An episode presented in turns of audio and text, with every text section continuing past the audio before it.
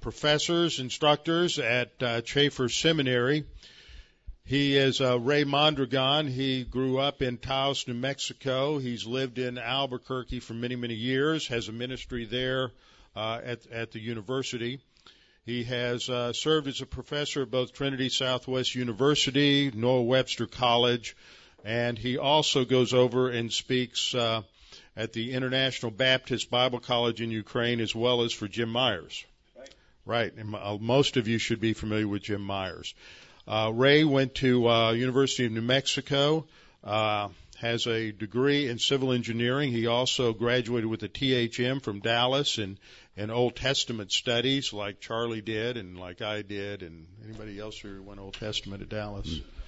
And uh, when we didn't get too messed up, did we? Remains to be seen. And um, anyway, so he is uh, he's one of our professors. So he has a lot of uh, uh, because he works with college kids, works in a university environment a lot. Uh, he really has a, done a lot of work in the area of, of creation studies, and creation studies really includes the whole uh, the whole block of those first 11 chapters of Genesis, not only dealing with creation in, in Genesis 1 through 3, but also with uh, with the, the flood as well as uh, Tower of Babel. So, Ray, we're looking forward to this. Thank you. I think I'm mic'd up.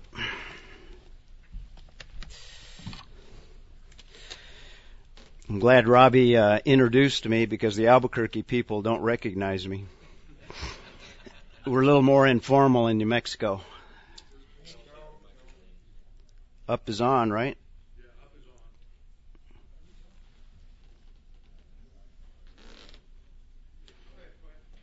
Okay? All right. Good enough. It's on. also, I want to, before I get into the topic this morning, uh, thank Nancy Northcutt. She's one of the founders of Clay.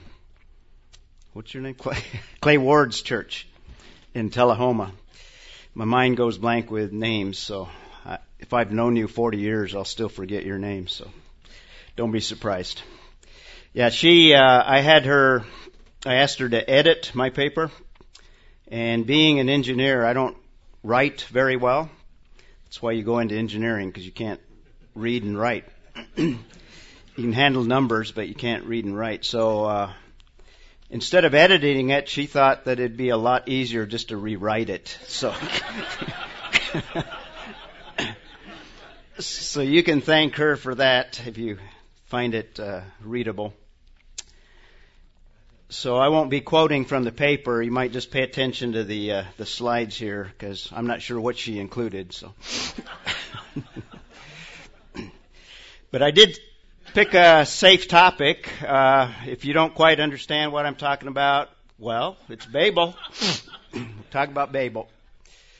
The topic, basically, the focus of the passage, I believe, is the scattering if you want to put it in one word, and you want to begin in Genesis chapter 10, the two passages go together, Genesis 10 and 11. So if you want to turn there, the main emphasis, however, of what I want to get into are the implications and evidence of uh, early technology, early advanced culture.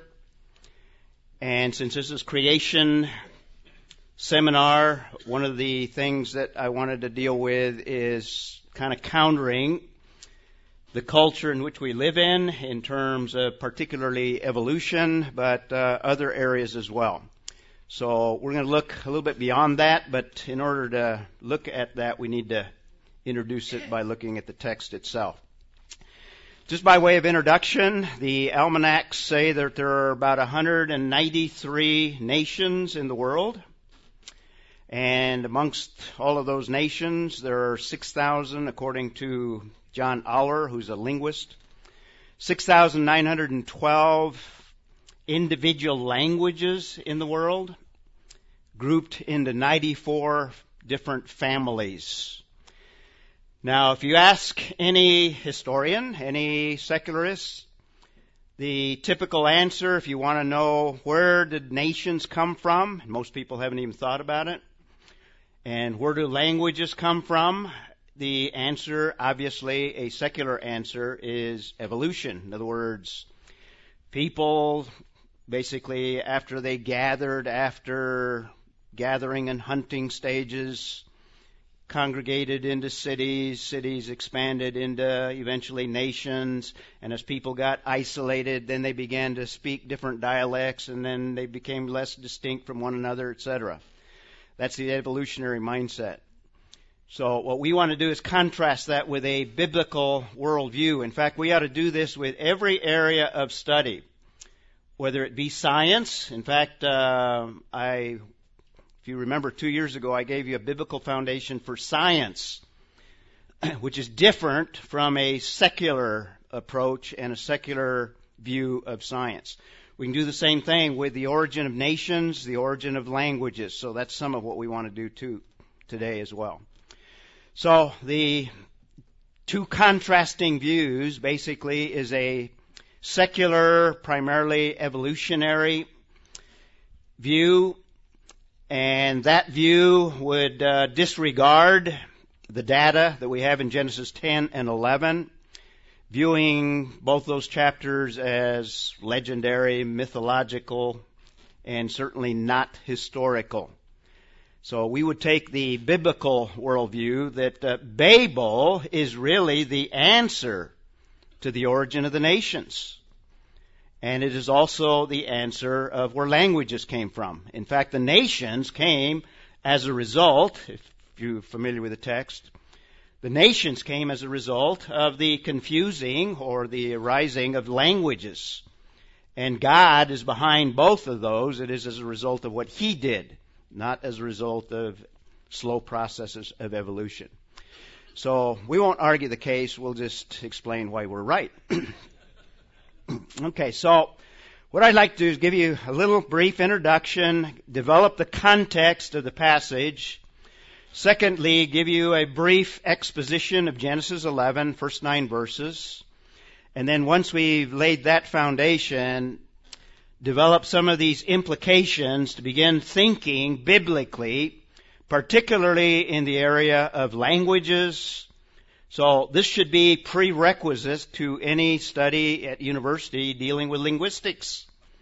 Obviously it's not because they're controlled by evolutionists, right? So we want to draw some implications from the passage from Babel. And then once we do that, and I admit I'm trying to do too much on this talk, but so what? uh, then we'll look at evidence. Fourthly, evidence of advanced culture.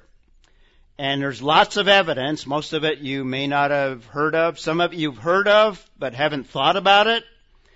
But if you think about some of the evidence, you have to, you'll come to the conclusion there were some amazing things that took place very, very early in man's history. So I want to review some of that briefly towards the end. So that's kind of the uh, broad outline of what I want to accomplish in two parts. This part will start with mainly the exposition and we'll get somewhere into the implications of Babel. okay, let me start with a little introductory idea here. When we speak of science, there are two areas of science. One of them, in fact, when you think of science, you, you mainly think probably of observational science. That is science that is done in the present. In other words, that's what scientists generally do day by day. This is what they endeavor to do. Make observations, come to some tentative conclusions, hypotheses. From that, they want to test it and then begin to refine their initial conclusions and come up with uh, sound principles that we can rely on to take to the next stages of engineering, etc. So that's kind of observational science. We as believers have very little problem with observational science. The issues come up when we get into what is called uh, historical science. And that is a whole endeavor itself. In other words, reconstructing past events. Very different to reconstruct past events because they only occur one time science uh, is somewhat limited to the data that's available. So when you have historical science, all you can study are the traces of the past. In other words, those things that are left behind that give you some indication that something took place in the past. Now, CSI is very popular as a TV program. That deals with kind of uh, closer to us historical science in that they reconstruct events. No one was an eyewitness of that murder, so you have to reconstruct from the data that you have. But historical science deals not only with that kind of science, archaeology deals with that as well, trying to reconstruct what culture was like hundreds of years, thousands of years ago.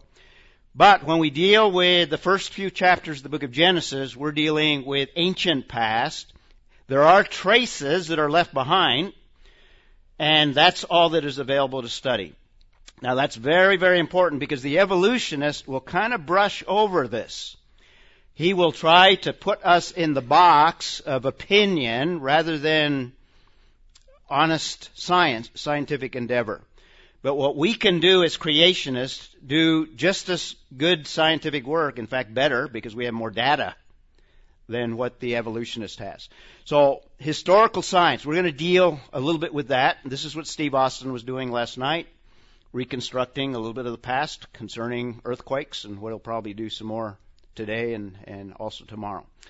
So the data that is available for the person that's doing historical science, and by the way, this applies to how, how many of you know whether or not Abraham Lincoln lived? Was he a real figure? Was he fictional? Was he legendary? Was he mythical? How do you know that? Well, we trust the traces, in other words, the data available, the traces left by an event, we have a high degree of confidence in that. And we believe that there was a president by the name of Abraham Lincoln, etc. But uh, events that took place before recorded history, uh, the the data is far more limited. So when it comes to any historical fact, any historical fact, you have data that's available, and this is very, very important. Here is where we depart from the secularists. Every historical fact is not just data, it's data plus interpretation. And that's where we differ. Okay? And when you make your conclusions, you have a certain set of assumptions our assumptions are totally different from the secularists. Make sense? And that's what we're dealing with when we're dealing with the early chapters of Genesis. And that's why we have conflicts with the reconstructing of events and, and why we have a conflict with quote science in that area. So the secularist starts off with a set of assumptions. Those assumptions are going to drive his thinking. It's like he putting on a pair of dark glasses, and they are dark, by the way. These aren't. But they're dark glasses, and everything that they see is darkened by that shading. And they will look at the same data that we will look at. And I use this slide for my uh, Genesis flood. Actually, I use it almost every time I do a presentation on scientific stuff. But if you're dealing with paleontology, for example, you're going to see the paleontology data, paleontological. I'm an engineer, so I don't can't always speak well. So you're going to look at that data, but you're going to have a pair of assumptions on or glasses. You're going to see that. You're going to come up with an evolutionary conclusion. We as believers are going to look at the same data. We're not going to change the data. We're going to look at the same data but we have actually further data. We have more data. And when you're reconstructing past events, your best data is what kind of data? Not just the physical data, but documentary data. That's why we have a high degree of confidence that there is an Abraham Lincoln, because we have an abundance of records of eyewitness accounts, newspapers, early writings, all of that. Well, the secularist, when he deals with the first 11 chapters of Genesis, does not have revelation. In fact, he disregards it. That is probably the most important data to be able to interpret those traces that are left behind in the physical world. Make sense? So assumptions are very, very, very important. In fact, uh, bring it maybe closer to you all. Uh, your interpretation of Civil War events, looking at the same data, may be different if you're from the South than if you're from the North, right? Okay. All right. Did you get that interpretation? He's got interpretation B there. But this is applicable when we deal with any historical event. So everything I'm telling you is coming from a biblical worldview. And this is what we as believers, we need to kind of take a step back in dealing with creation versus evolution, dealing with the Genesis flood, and in this case, dealing with Babel, and take a look at uh, the data that's available in terms of revelation, because that is, in this, in our case, because we believe that it's inerrant, is the most significant data. So everything else is secondary, actually, from our perspective. God tells Job, uh, kind of in his exposition of not only creation but other events, he asks questions. Where were you when I laid the foundations of the earth? That's the same question we need to ask the evolutionist. Were you there? Did you see these organisms transforming from one species to another? Did you see the laying down of these geological layers? Did you see all of these things that you, you, you seem to have expertise in? Were you there? Well, most of these things we don't have eyewitness accounts. Okay? So let's get into the text and let me give you a quick overview of the context. This is kind of my outline of the early chapters of Genesis. History of creation, that's essentially Genesis 1 with uh, the seventh day in chapter 2 there. And obviously we have an inspired account of how everything came about. And in that book review that I'm going to do at noontime, I'm going to kind of deal a little bit with why we differ, even within the church. Part of it deals with what I just mentioned here concerning interpretation. And unfortunately, the church has been infected by some of the same assumptions that the secularist uses in interpreting Genesis chapter 1. But anyway, that's a whole other thing here. Secondly, uh, we have the early history of mankind, and I include the what so-called second creation account because I think those chapters go together, two and three, and they form a unit there. So we include the fall of man. So we have two of the most important events, historical events in in history, world history. You have the creation, and then you have the fall. Very important. Then we have the early history of civilization, chapters 4 through 9, and we have a very significant event there, a third major event of world history, which would be the Genesis flood. And these are more important than any historical event you'll find in any world history book.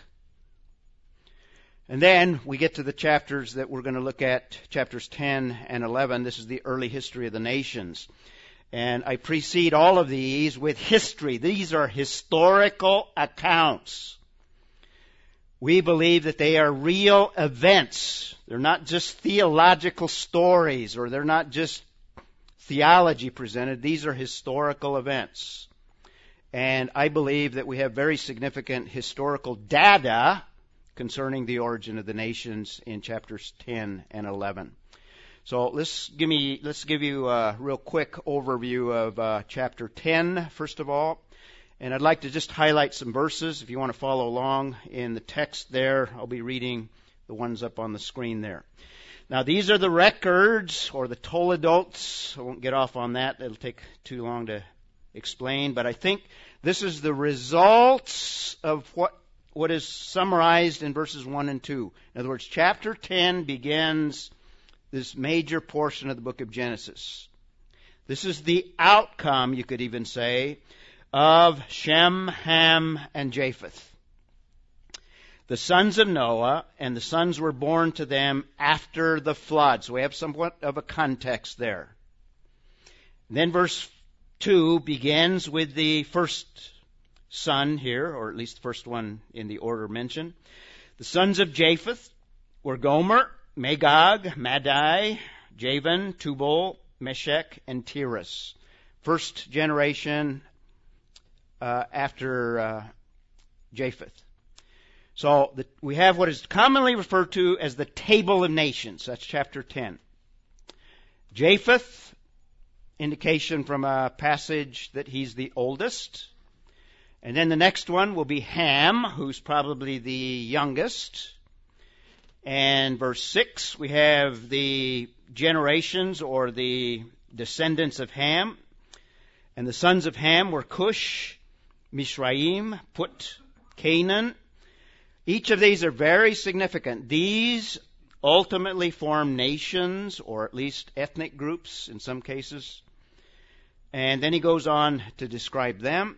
Now he's giving partic- Moses here is giving particular emphasis in verses 8 through 11, and I think it gives us some clues and lays a little bit of a foundation to help us better understand chapter 11 and some have come to conclusions based on these verses concerning chapter 11.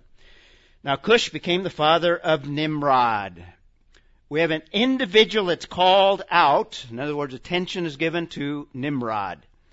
Now, not just because of what it says here, but more than likely, Nimrod is in fact the leader that we have an exposition of in chapter 11. And I think that's why it's called uh, to the forefront here. He became a mighty one on the earth. He was a mighty hunter before the Lord. Therefore, it is said, like Nimrod, a mighty hunter before the Lord, and, and the beginning of his kingdom was Babel. Okay, there's your tie in. So at least he has a relationship to Babel and more. Babel, Erech, Akkad, Calneh, in the land of Shinar. So I think we have a connection here. I think probably it's probably a good conclusion to think that Nimrod is the leader that we find in chapter 11. And then in verse 21, we have the next generation. Let's see if I skip something. Not yet. Okay. Verse 21. And also to Shem, the father of all the children. Here's the, the next son, Shem, the last son children of Eber and the older older brother of Japheth. Children were born to him. Now, I won't get into that, but the grammar there may indicate the New American Standard almost seems like Shem is older, but we won't get into that for now. Uh, you can study that on your own. But anyway, we have the descendants of Shem, and then we have another little, I think, little editorial note that gives us some more data that lays some more foundation for chapter 11 uh, after he traces these descendants through Arpachshad, the two sons were born to Eber. The name of one was Peleg. And then we have an interesting phrase. In his days, the earth was divided. Now, it's a little vague, and there's different views on it. Probably the best view is this is a reference to what happened in chapter 11. And there's several reasons, a couple of reasons. One is virtually every major event in the book of Genesis we can tie down in terms of when it happened. In other words, we can put it on a chron- chronological chart. We can put a date to it. The only one that we don't have a precise date to the year is Babel. But I think this perhaps gives us a hint and when it says uh, the earth was divided, it's talking about probably divisions of peoples, ethnic groups, and eventually into nations. And if that's the case, it says in the days of Peleg. Now, in the other genealogy after chapter 11, we have the specific dating of when the descendants had sons and how old they were when they died, etc.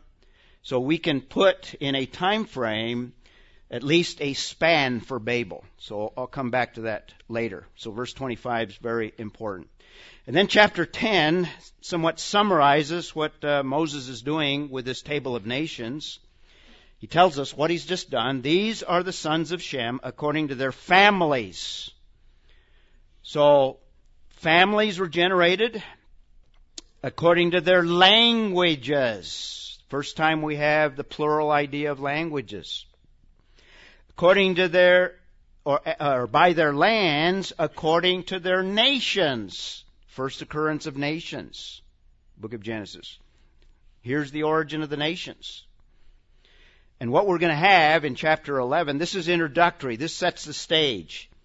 And I take chapter 11 to be chronologically uh, before chapter 10 in terms of chronology. Now, this is not unusual. I could give you some other passages where Moses seems to take things more uh, topically, or you might even say more logically rather than chronologically.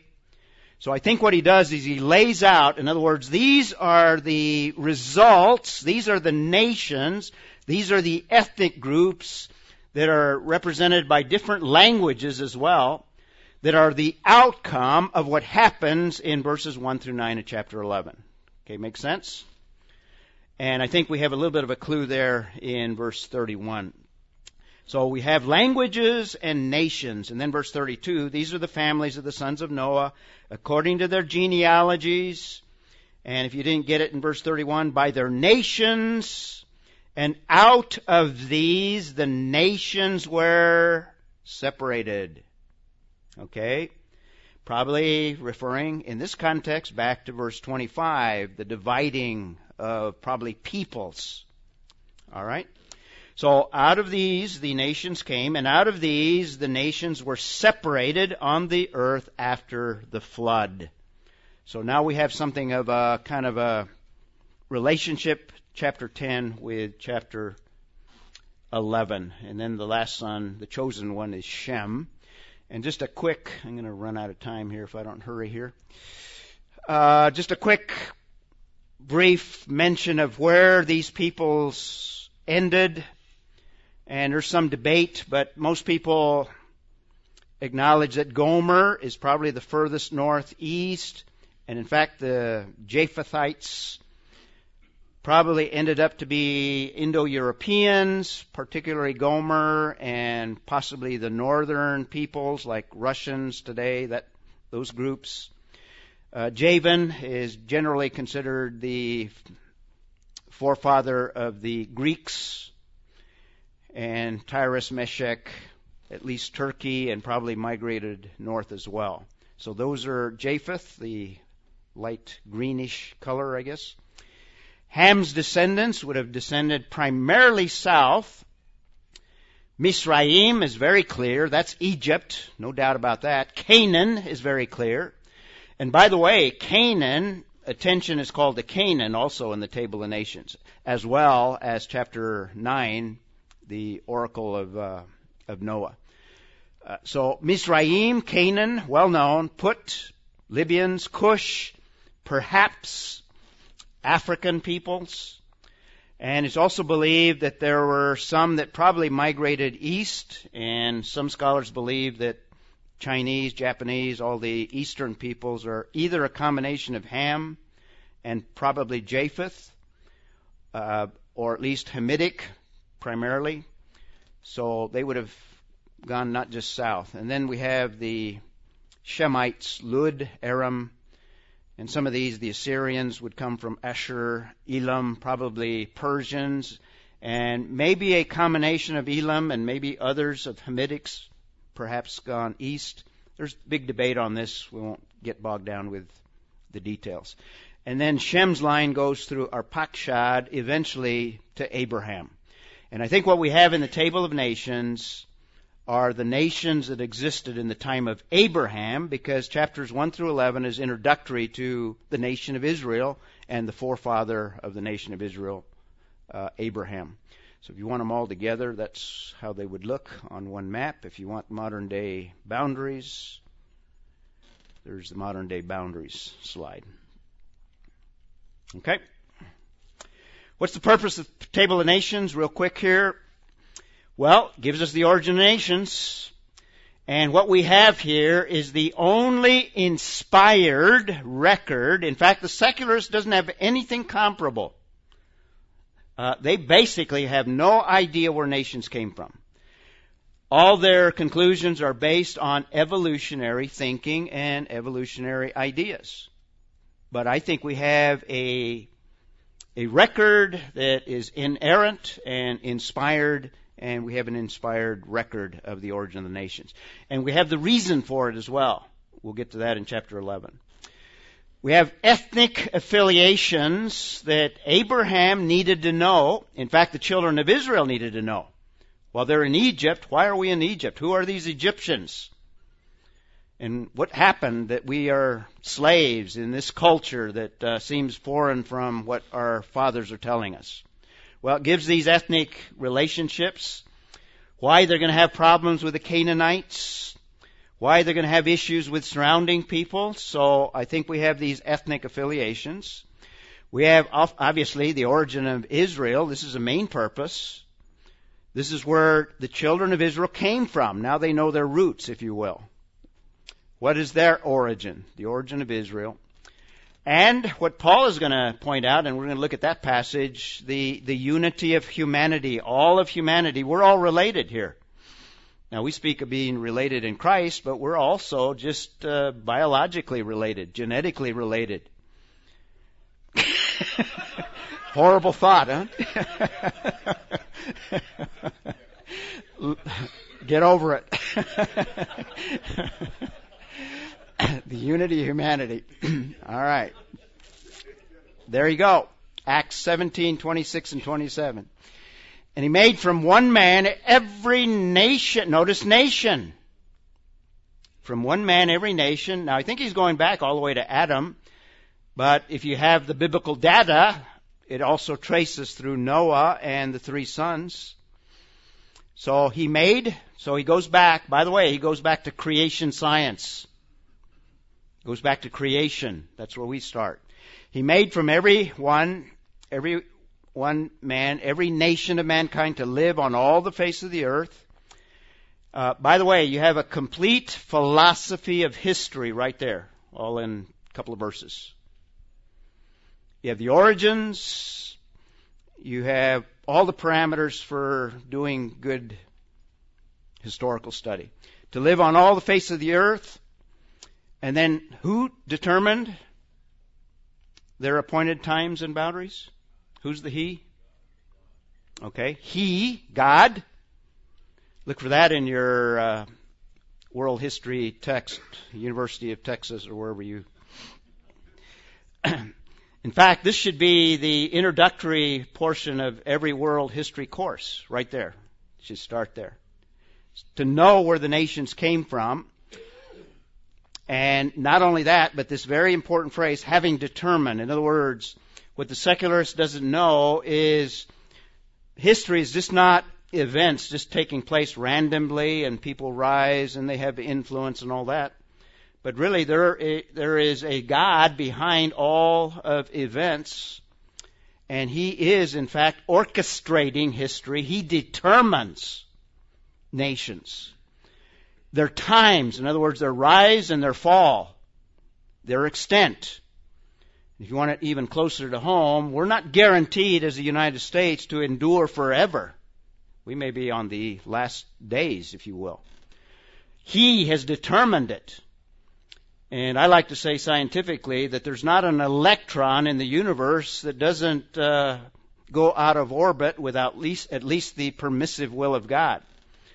And then I was corrected and I was told that there's smaller particles than electrons. Why limit God?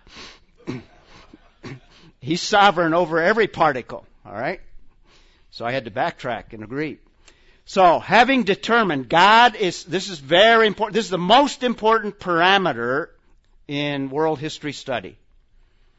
God is sovereign. In other words, there is a grand plan that God is orchestrating, and He is going to get us there. Bible prophecy is just telling us what's going to happen ahead of time in this grand plan. But He is sovereign. Okay? He has appointed their times, even their boundaries. So boundaries are important. Immigration, huh? Right? boundaries are important. Habitation, and there's a purpose. There's a purpose clause, verse 27. I won't get into it for the sake of time here. But there's an interesting passage there if we have more time. Maybe later on if I catch up on time.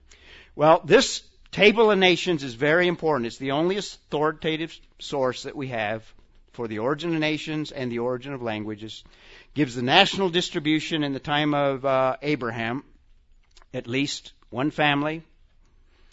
And I want to stress the historicity of it. I hope I've done that, but call it to your attention again. And you might even see that uh, part of what Noah, I think, predicted, I think it's an oracle in chapter 9. It's not uh, fatalism or not Noah or Noah determining his son's destiny. I think he foresaw probably characteristics in them and indications that this would be the outcome. And we could spend a whole hour talking about the end of chapter 9. So I think we have the at least the beginnings of the fulfillment of Noah's oracle. Okay, that's Babel. That's your introduction and context. So let's spend some time looking at Genesis 11. And we'll have to go quickly on this one as well. So we have the origin of the nations, chapter 10, and we have the scattering of the nations. So I see chapter 10 as the result of verses 1 through 9 the scattering of the nations, and that's the emphasis. The emphasis is not the Tower of Babel. We often refer to the Tower of Babel. Uh, that's secondary. That's just kind of the instrumentality of their unity. But what really is the focus is the scattering and all the effects of the scattering. So I call it the scattering of the nations. First of all, verses 1 through 4, we have the rebellion of peoples fact, you break it down into two parts, one through four, what the people do, and then what God does in response to that. That's five through nine. So verses one and two, the unity of peoples. And verse 1, now the whole earth. And notice the stress on the unity here. This is a, an important element in this passage, and this is uh, what, what God is going to deal with here the whole earth. So all of humanity here. After the flood that you trace through Noah. Now between between Noah and uh, or the flood and Babel, uh, I didn't mention it. I'll get to it in a moment. But I put about a hundred years because that's the beginning of Peleg's life, lifetime in there in the chronology. So in that time, people had children, and there were already probably families, probably not nations, but there were ethnic groups perhaps already forming. And all of them are together. Whole nation use the same language. Throw that out to an evolutionist. Everybody spoke the same language at one time. What? Yeah, that's totally contrary to their thinking. Same language. In other words, same structure probably, same words, same vocabulary. So all of the elements of language unity. And then verse 2, it came about as they journeyed east that they found a plain in the land of Shinar and settled there. So they have, they're a unified people. They're all together. They have a unified language, so they speak the same thing, clear communication. Same location, so we have the unity stress there. And if you want to put it on a Google Earth map there, there you go. So from Ararat, and it says they went east, so they probably migrated uh, probably west of Ararat at the headwaters of the Tigris Euphrates. And then the text says they went east and found a plain, so they probably went somewhat southeast in the land of Shinar. And we probably have some evidence that Babel is on the same spot as Babylon. In fact, I think there's some clear ties between Babel and Babylon. And by the way, about 60 or so miles south of Baghdad is where that would be located. So all that is present day Iraq. And then we have verses 3 through 4. The next stress would be the defiance of the people. And they said to one another, Come, let us make bricks and burn them thoroughly. I think it calls attention to technology. And I'm going to make a big point of it. Not so much that the text makes a greater point of it, but I want to call attention to that uh, because it goes against some of the assumptions that we want to uh, go against ourselves. But notice technology here. They came to make bricks. Now, these are not mud bricks. These are uh, burned bricks, if you will. They're manufactured. So they understood manufacturing processes. And uh, they used bricks for stone, and they used tar for mortar. And then verse 4 Come, let us build for ourselves a city. Now, you don't think about it. You just turn on the tap in the morning, right? And you get a drink of water or you flush the toilet. But building cities requires technology, lots of technology. My background is civil engineering, and before you do a subdivision, you do months of uh, uh, laying out plans and surveys and all. Lots of technology goes into building cities. They have the technology to build a city. So just a little word there, but if you think about it, high technology. And not only that, they're they're building skyscrapers. Technology. How many of you could uh, design and build a high rise? One story, maybe? no? okay. Uh, they have, the point I'm making here, uh, or calling attention to, is this tower whose top will reach into heaven. Now, there's some spiritual things here as well, and I'm not overlooking them, but uh, I just want to call attention because I'm going to stress this later on. So a tower reaching into heaven, I think this has spiritual, theological implications here. In other words, they're unified with language, they're unified culturally, they're unified as a people, they're in the same location, they have a unity of probably religious thought as well.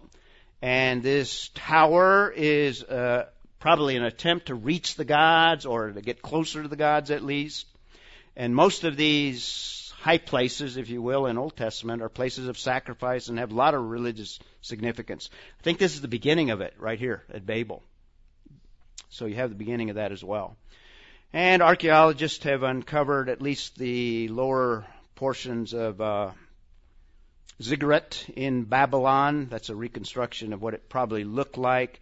There are some that have believed that this may be the tower, but it's probably uh, a later tower. I think the archaeology points in that direction. There's a model of it. And it is most certainly the Temple of Marduk. Artist's conception of Babel, just a few here. There's another artist's conception. Going to go over here, running out of time here. Uh, another archaeologist came up with a reconstruction, probably of this ziggurat in Ur. And I'm going to make a big point. There's many of these in that region. Ur of the Chaldees. That's where Abraham came from. So he would have been familiar with these towers, these religious towers. Remember, he was a idolater. Uh, Joshua tells us that. Uh, let us make for ourselves a name. Now, that's another emphasis here. In other words, they're not interested in glorifying God, they're interested in glorifying man. Things haven't changed very much. we're going to win, win, win, win, win, win. We're going to get tired of winning, right? Make a name for yourself. Otherwise, and this is key here, wish we could spend more time on the passage, but otherwise we will be scattered abroad. Now that is just blatant. In other words, that is very clear what's going on in the thinking. In other words, what have they done?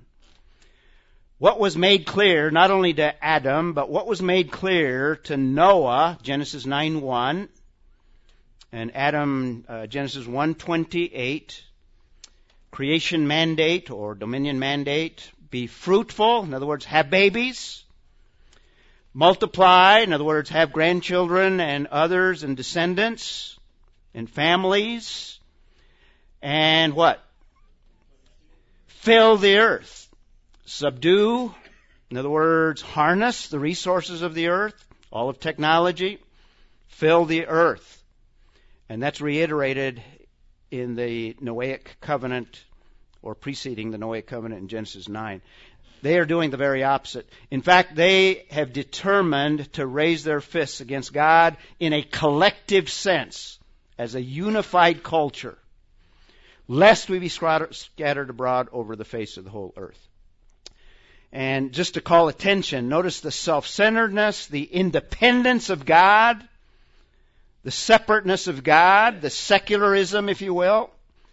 They said to one another, Come, let us make bricks. Let us, one another, in other words, self-focus. Come, let us build for ourselves, self-centered, independent. Let us make for ourselves a name, otherwise we will not win, win, win, win, win. okay. then chapter 11 verses 5 through 9, we have the judgment of God. We have the evaluation of the Lord verses 5 and 6. The Lord came down to see the city and the tower which the sons of men had built. Now, there's several things in here. Does God have to come to see something? He can't see it from where he's at. Does he have to come down? nope. Uh, does he have to kind of learn? In other words, what's going on down there? I, I haven't been keeping track. Well, we have a real common, and this is common in these early chapters of Genesis, what's called anthropomorphism. In other words, language that portrays God in a way that uh, re- is related to man or picturing God as a man. And I think it's a, not only an anthropomorphism, but this anthropomorphism is used to convey another important biblical doctrine, the doctrine of condescension. God is condescending, and He always condescends to mankind. In other words, He comes down to us. And the ultimate condescension, obviously, is what? Incarnation. Yeah, the where He became man but we have the beginnings of this concept of uh, condescension. The Lord came down to see the city and the tower which the sons of men have made. The picture here is God's got to stoop down. You know, condescension is stooping down. What is this little tiny tower that men are trying to. they envision reaching heavens. God's got to stoop down to see it. I think that's the thrust of the passage. The Lord said, Behold, who I've discovered something. Who? Behold, they are one people. Notice the stress on the unity. They are one people and they all have the same language, emphasizing what we already looked at. And this is what they began to do, and now nothing which they purpose to do will be impossible for them. Again, if you think of it technologically, I think it has more to do than with just technology. But because technology is not bad, and God's not condemning it per se. In fact, He doesn't condemn cities per se. In fact, where are we going to end up? We're going to end up in a city, the New Jerusalem. So it's not the city, it's not the tower per se, it's what's behind it. It's, it's the purposes and the motivation behind it. And what we have here is they're, they're going to be able to advance in technology so, so much, but it's technology for the use of evil. And nothing's going to be able to stand in the way of their evil desires. Uh, we're pretty much there again, aren't we? In terms of the technology we have. Okay. So uh, when we speak of Babel, think of it not just as a judgment, but we need to think of it as God's grace as well. He's preserving mankind from keeping him from destroying himself. And then 7 and 8, we have the judgment. So that was the evaluation. 5 and 6. 7 and 8 is the judgment. Come, let us, and again, in fact, this is reminiscent of chapter 1, verse 26. Let us make man in our image. We have intra Trinitarian communication. Let us go down and they're confused their language so that they will not understand one another's speech. So God takes action. This is an act of grace. And it's confusing the language. Verse 8 So the Lord scattered them as a result of the confusing of the languages, scattered them abroad from there over the face of the whole earth, and they stopped building the city. Now, if you think about it, technologically, what God did is He interrupted this evil bent and evil use of technology Because if you can't communicate, then uh, you have a hard time passing technology on and utilizing the collective technology that a culture develops. Uh, all of us, for example, we, you know, I, I'm dependent on Jerry, for example, for a lot of computer stuff, and dependent on others, and because I don't have all the resources, and none of you do as well, and some of you couldn't build a house and or design a road or anything, and you know, uh, I can't do a lot of things. So we we are kind of interdependent as cultures, and what Babel did is he dis- God disrupted all that because of the motivation behind it and the self-centered and independent spirit. So we have a lot of contrasts that kind of heighten the the judgment in contrast to what man accomplished. They want to reach to heaven. God has to stoop down on his hands and knees. Uh, they said, Come, let us build something, a city and a tower. God within the Trinity communicates, come, let us deal with this issue in verse 7. One language, 7 and 9, the confusing of the languages. And by the way, there are, there, there's a lot of antithetical parallelism in the passage. In fact, it's a masterpiece of art. Uh, we didn't do it justice in the short time that we've given it. So uh, these are some of the antithetical parallel ideas, at least spoke to one another. Now they can't understand one another. Verse 7. We have human actions in 3 and 4. Now we have God's action, divine action in verse 8. Uh, their determination, lest they be scattered, the Lord determines to scatter them. And then verse 9, we have the results. Therefore, its name was called Babel, because there the Lord confused the languages of the whole earth, and from there the Lord scattered them abroad over the face of the whole earth. So God is going to memorialize them. They want to make a name for themselves. Well, God's going to give them a name. You're going to be remembered for confusion. All right. So the Lord scattered them abroad over the whole face of the earth. So that completes our contrasts. They want to make a name. He gives them a name uh, over the whole earth. The whole they're together in the whole earth, and now He's going to scatter them throughout the whole earth. Just a summary of the passage. The essence of it is rebellion, man's rebellion and the judgment of God, but we have grace as well. God, in fact, every time there's grace or judgment, there's grace. Because judgment is God saving, basically, man from his own destruction. And this is pivotal in uh, world history. This is a pivotal event. Look for that in your University of Texas World History book. It's pivotal in that God is now going to deal with humanity in a, in a different way. He's going to deal with one nation. But first of all, he has to develop one individual by the name of Abraham. He's going to call out a people to himself separate from the nations. And he's going to bless the rest of the nations through that one, first of all, individual, and then eventually that nation. So this, all of world history changes at Babel. And the nations, we have uh, their cause. The cause of the nations are the confusing of the languages. That's made clear, which is contrary to secular thinking. We also have background to Babel, or Babylon rather. I think a direct re- uh, relationship there.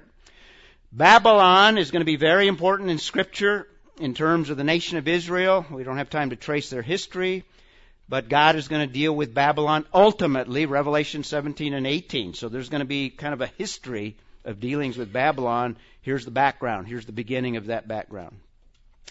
And the time frame I mentioned earlier, the life of Peleg is roughly 100 to 300 years after the flood.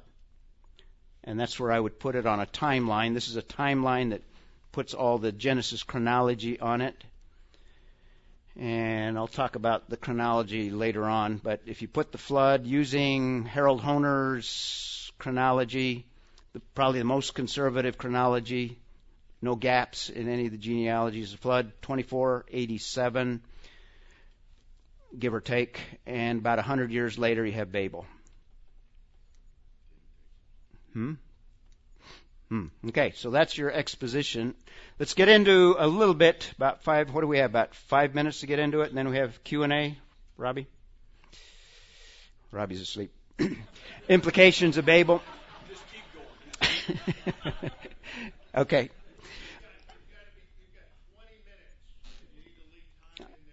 Q and A. Yeah, great. That's what I thought. Sorry to wake you up.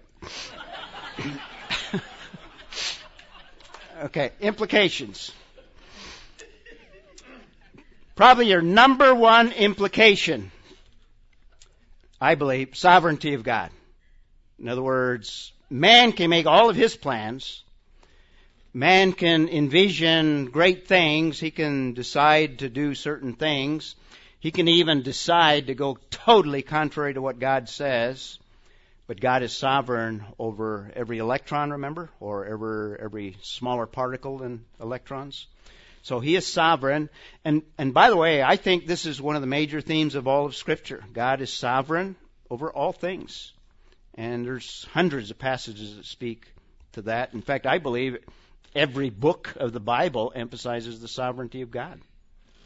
And certainly some individual areas as well. He's sovereign over the material realm, very much so, over every electron. He's sovereign over angelic creatures. He's sovereign over Satan. Satan cannot do anything apart from God's permissive will.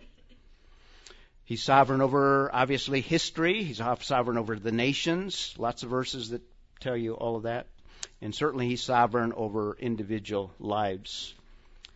And we've seen, even before chapter 10 and 11, we've seen more evidence of God's sovereign. He brought a flood sovereignly that destroyed the whole world. Uh, let's conclude with this implication the origin of languages. And like I said in the introduction, what we want to do as believers, uh, we've kind of forfeited, Charlie Clough makes a big deal out of how much we have forfeited to the secular world, particularly in education. You know, our, our kids, I don't have any, but your kids, uh, if they go to the public school or even uh, state universities, they're indoctrinated in a worldview that is totally contrary to the biblical worldview. And we as believers, we as the church, have failed to emphasize the Bible speaks about every issue, every area, uh, including science and certainly history in every area. Let's take a look at language, and what I want to give you is kind of a biblical foundation for language. These are the main parameters that we should utilize in any approach to studying language as a concept, I guess you could say, or an endeavor. So I want to give you a real quick foundation to languages because we have the origin. So that's going to give us some parameters already. Well, first of all, when we speak of language or one step behind that, communication, we begin, God is the first communicator. So what does that take us? That takes us all the way back to where? Genesis 1 3. And God said. God speaks. God communicates. And every one of the creative days are preceded, some of them even two times. We have God said, then we have the creation fiat. So God is not silent. This is contrary. And what I have on the right hand side is the secular worldview, and on the left side of the slide there is what the biblical worldview looks like.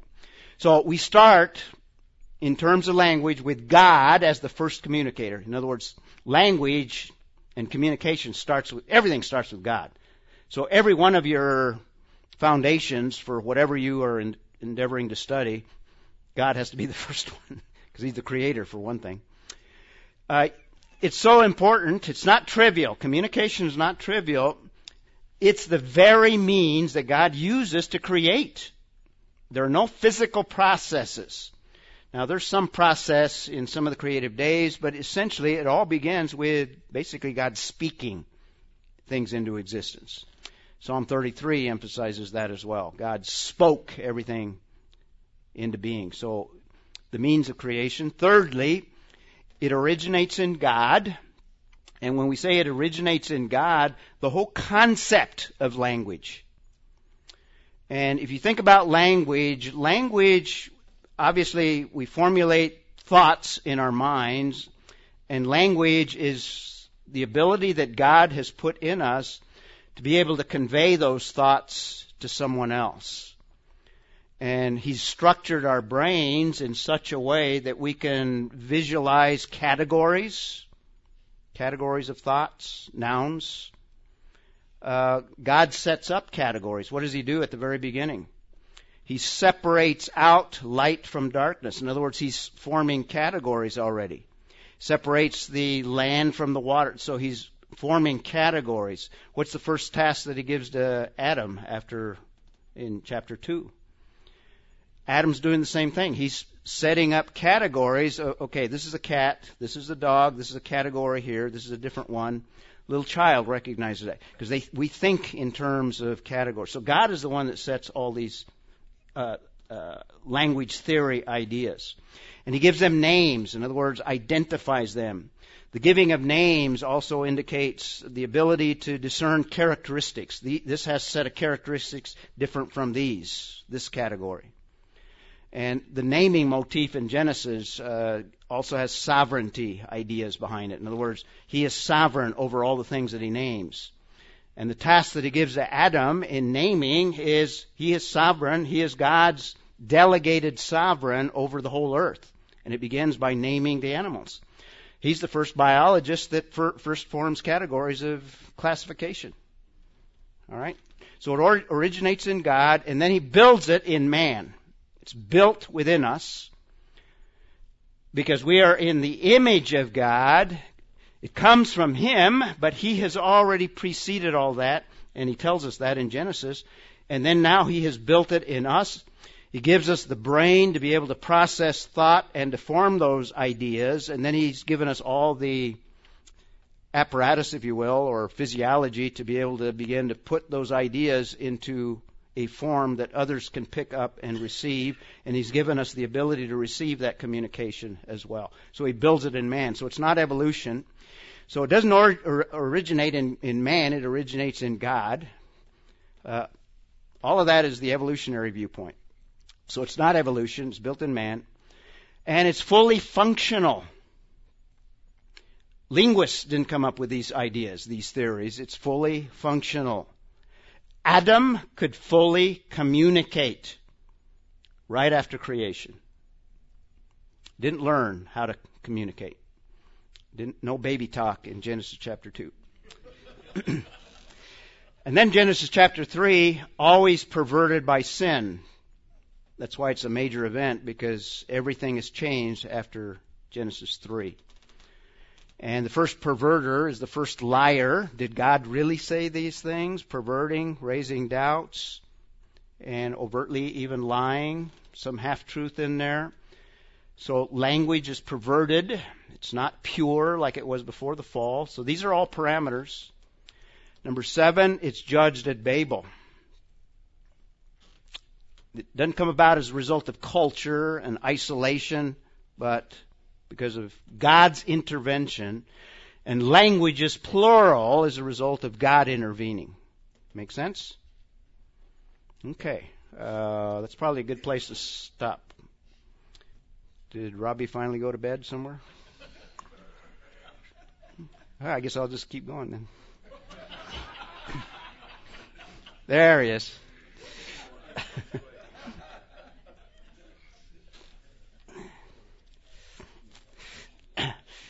we're talking about judgment, it's coming.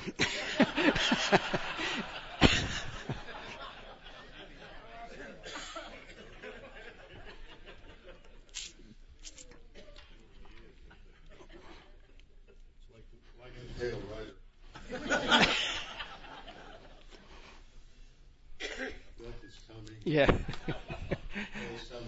Okay, that was great, Ray. I, I really, really.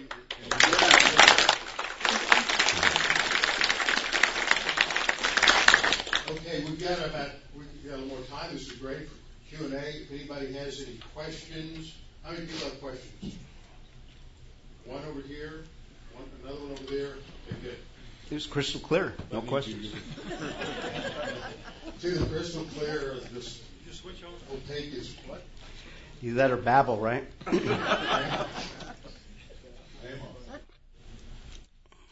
Is it not working? Uh, my question, I, I, I'm not sure if I'm jumping ahead or not, but I found it very curious that right after Babel and all the separation of nations, that Abraham went to Egypt was able to communicate. Um, have we have we looked at how fast they were able to, even though they were the, the, the languages were scattered, yet they've always found a way to still communicate among the nations? Uh, I don't know of any data that kind of gives us any from the biblical or historical, but my fallback always when I do creation stuff, if I'm doing the flood, I'm not a geologist, so I don't know these things. So I'm not a linguist. I don't. I, I have no idea. Uh, yeah, I don't have a good answer to your question. And I'm not aware of any data that tells us how he was able and how much. Now, I go to Ukraine and I can communicate down there. And I, I, know, I don't know a word of Russian. but I use a lot of sign language and, you know, where's this? You know, show a map and I usually find the bathroom at least. It's amazing though how quickly people, especially if you're growing up in a in a in a in a culture where there's uh, multiple languages, how quickly children can ac- accumulate. Right. At the same time, they can be exposed to five languages, and their brain sorts it out. So Yeah. uh, w- we don't have have a lot of detail, but with the travel and the trade and everything, there was probably a lingua franca at Right. that time, like there usually is, and Exactly. and uh, some, something of that nature. Yep. Okay, Jer- Jeremy, you had a question. Come to Texas. Texan is a universal language. Is that what we'll speak in the millennium? Thanks, Ray. Uh, my question is just like humanists, evolutionists have classified, because we're built in the image of God, they have the kingdom phylum class, that system of organizing nature. And when you talked about the, the languages, 6,900 languages, and they've broken them down into 94 families or whatever, has somebody come, uh, creationists, uh, like the baraminologists have done for kinds, and have they come into the schematic of Genesis 10 and started to look at these languages and try to, from that, develop a you know a way that we should look at them? Has anybody done that? I don't know of detailed work, but I do know that the fellow that I quoted those numbers, John Oller, he's a linguist and he's a creationist. He's a believer. In fact, he used to live in Albuquerque, and I got to know him. And he's done some thinking along those lines. Uh, you might Google John Oller, and he's written articles and stuff. He probably is How do you spell that? O L L E R. O L L E R. Yeah, Yeah. Now, now I've read. I don't know where it was, but I've read that that the Hamitic the Hamitic language groups, and of course, and and and this was Nimrod was a descendant of Ham, and this is the the group that received the brunt of the of the of the curse there at Babel. That those languages are the most. I mean, there there are just you know the multiplicity of Hamitic languages Right. goes far beyond the other groups, and that in in many of the areas like in Irian Jaya, you'll have tribal groups that split off and and will subdivide and subdivide, and within a generation they can't communicate with each other because the language morphs so quickly. Right. Thank you, Ray. Just an observation on my own part. As a grandparent, I'm noticing in my my young grandkids, particularly my one now who's just a little over one years old, that the ability to understand language on the part of my one year old, what I'm communicating. Uh, I go out at night with him, holding him. Where's the moon? He knows exactly what I'm saying, and he Right. to it. Yeah, it's built in. However, a lot of that is the the in. I guess physiological ability for him to speak in my language lags behind. Why? You know, no, no, I'm not asking why. I'm just saying it's just an observation. Yes. Um, and and I almost think perhaps that the ability of of this little child, even prior to being age one, I mean, way back when he was just not long after he was born, probably is able to understand language far greater than we give them credit for. They just can't yet speak it. Yes. And it's just Yeah, an I would ins- agree with interesting observation, and I think Yes. it points Right. to exactly what you, and supports what you're talking about today. Yeah, all the I think the all the evidence points to lot a lot of it built in already. Yeah. Just a matter of just exercising it and developing it. Well, there's a um, evolutionist at at MIT who was one of Charlie's professors, and I can't. Neither one of us can think of his name right now. Well known. Uh, anyway, he he says we're hardwired for language, but he can't explain it. That's the biggest challenge for evolutionists is to explain why humans speak and other creatures don't. Uh, Right. we're, we're hardwired for language, and and um, th- this is something that, that's a gr- great evidence for uh, for creation. Right. In fact, uh, Charlie, what, what's the name of the guy that uh, I don't remember the quote, but basically he says by the age of six you've accomplished your greatest intellectual feat or something, the ability to.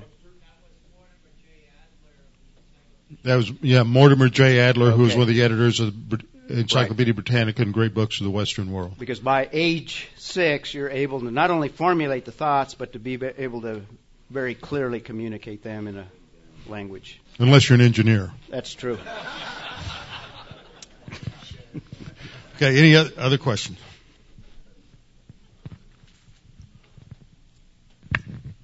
Uh, thank you for your talk. I'm a civil engineer too, Oh, and I'm not wow. a. Um, I don't have a, a background in language, but I did read from an author once uh, that um, that the language that Jesus spoke was Aramaic. Do you agree with that? It seems like that's probably one of the languages. I, I would think that he spoke Hebrew. I think he spoke Greek. Yeah, probably. Hadn't thought of that, but um, Yeah.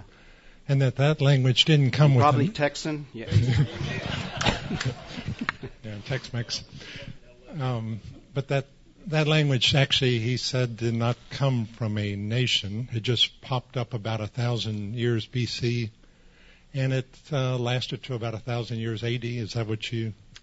Um, yeah, I would say somewhere where it was the prominent. It, it was the lingua franca for a while. Yeah.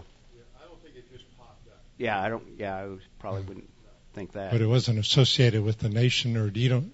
I was just wondering. If, Yeah, Robbie's got a better answer. Yeah, it, it was associated with the with like like Northwest. It's a Semitic language, very close to Hebrew. So it develops within that northwest area, Syria, over towards the uh, upper part of what we today would call Syria, Iraq. That area uh, is where where that developed. So it's uh, you know, you also have uh, the language like at, at Ugarit, which was north in, which was in southern Syria, and we study Ugaritic, and it because it's very very close to Hebrew. Aramaic's the same way. So you have these these uh, uh, different languages that develop within the family groups. Any other? Was there somebody over here? Last chance, going once. Okay. Ray, thank you very much. That was Thank that you. was tremendous. Looking forward. That that that was part one, and part two is will be tomorrow morning at eight thirty. So we'll get the rest of the story. All right, we're going to take a about a twenty five minute break now. Uh, Dr. Austin will be here uh, for the next session, and he's going to be speaking on uh, where does creation go, science go from here. So we'll be focusing uh, more on that creation science issue at that point. Okay, thank you.